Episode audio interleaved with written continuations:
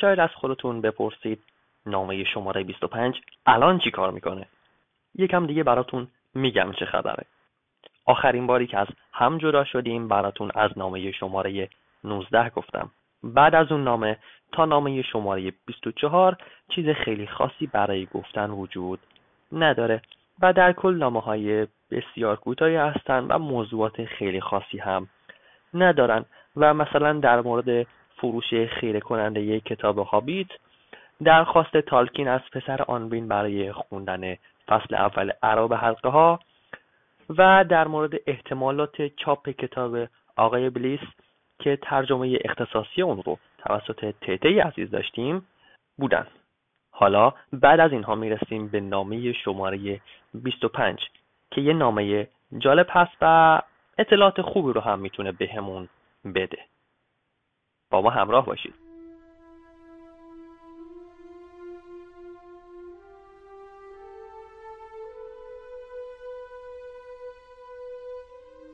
در 16 ژانویه 1938 روزنامه ابزرور نامه رو با امضای مستعار هبیت چاپ می‌کنه و درش این نظریه رو مطرح می‌کنه که ریشه احتمالی هابیت ها توسط اشارات شخصی به نام جولیان هاکسلی به موجودات کوچک پشمالو که در آفریقا دیده بوده و بومیه هم به دیدنش از آن داشتن گرفته شده.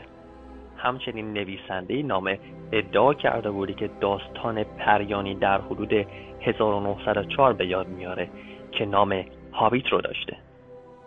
که البته این موجودات تا جایی هم که یادشه ترسناک بودن. نویسنده در ادامه درخواستی می‌کنه از دالکین که بیشتر در مورد اسم و ریشه این قهرمان کنجکاو داستان بگه. و در واقع در وقت و زحمت دوستداران و محققانی که هستن و بعدا میان صرف جویی کنه.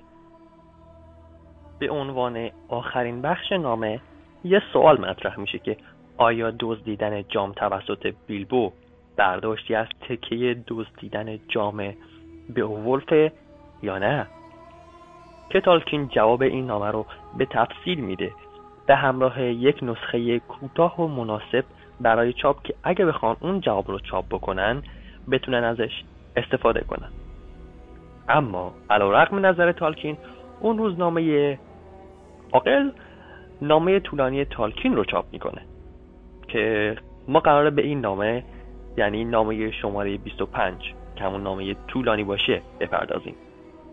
در ابتدا در جواب اون درخواست روش یا ها تالکین با شوخی میگه که منم مثل یه اجده نسبت به تعریف حساسم و با خوشحالی زیادی زره جواهر نشانم رو نشون میدم و حتی در مورد ریشهش هم باهاتون حرف می‌زنم.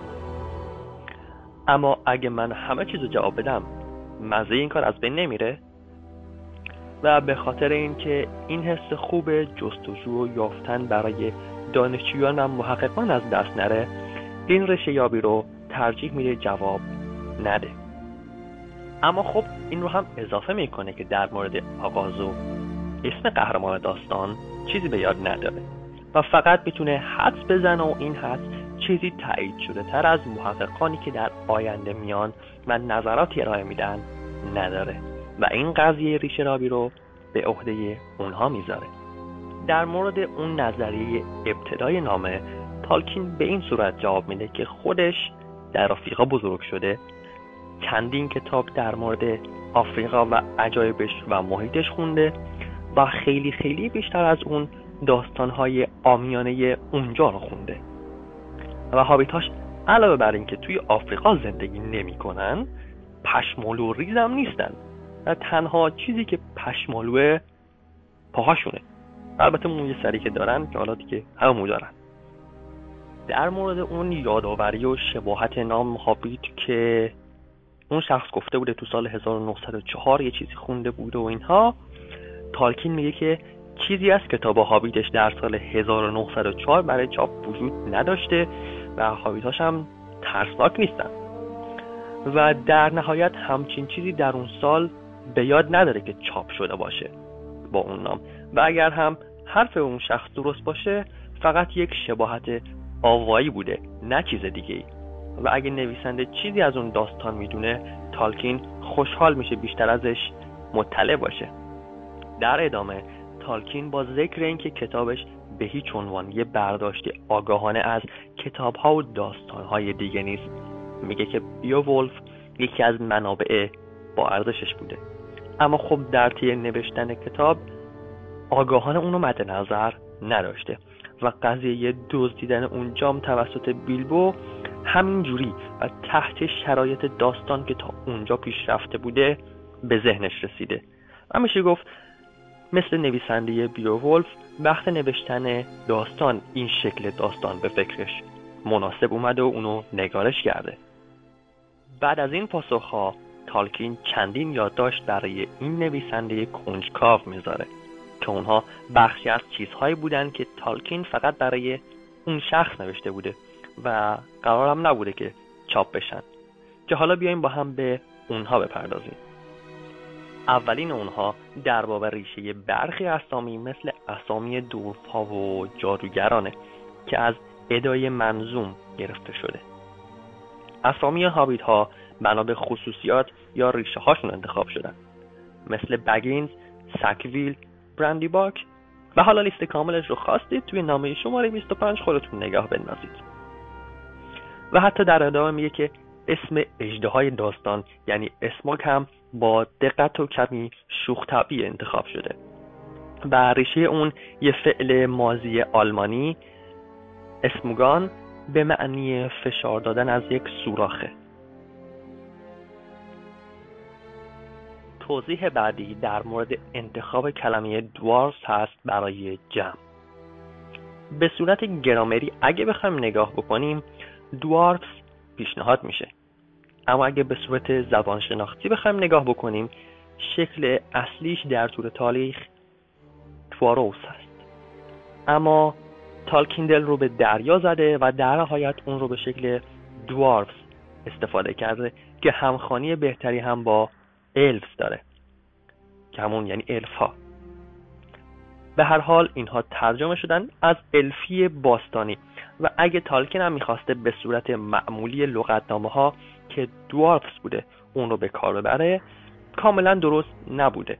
چون این دورف ها و هم اون الف ها موجودات افسانه های شناخته شده نیستن. اگه یادتون بیاد چیزایی که تا الان به عنوان یادداشت براتون گفتیم همون توضیحات. توی زمینه بازگشت شاه بخش در باب ترجمه تالکین به صورت مفصل و کامل آورده که حالا بعد از پادکست حتما بهش نگاه بندازید. نکات خیلی جالبی رو دو در بر گرفته. توضیح بعدی در مورد رونهای بکار رفته توی کتاب هست که ارتباط اونها رو با رونهای آنگلو ساکسونی تالکین میاد توضیح میده. که خب توضیحات بیشترش رو خودتون پاشید برید بخونید. حالا دیگه چرا همشو من براتون توضیح بدم؟ اینطوری یه زیادی آماده خوری میشه. یکم خودتون برید نامه ها رو نگاه بندازین. خط تالکین رو نه خطشو که فقط من دارم. متن تالکین رو ببین جمله بندیاشو از این حرفا. خب زیادی فکر کنم از مسیر خارج شدیم. بریم به سراغ توضیحات بعدی. در انتهای نامه تالکین با یه توضیح و یه سوال خداحافظی می‌کنه. و اون توضیح درباره معماهای مطرح شده هست که میگه نیاز بیشتر در مورد ریشه های اونها کار بشه و مشخص بشن. و اون سالم از زبون تالکین به این قراره.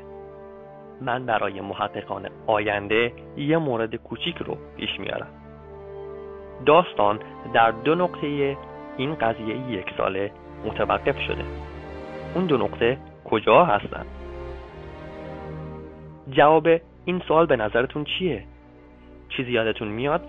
یا باید کتاب ها رو نگاه بندازید؟ هر چیزی در این مورد رو اگه به فکرتون رسید توی کامنت ها بیان کنید تا ببینیم چی میشه.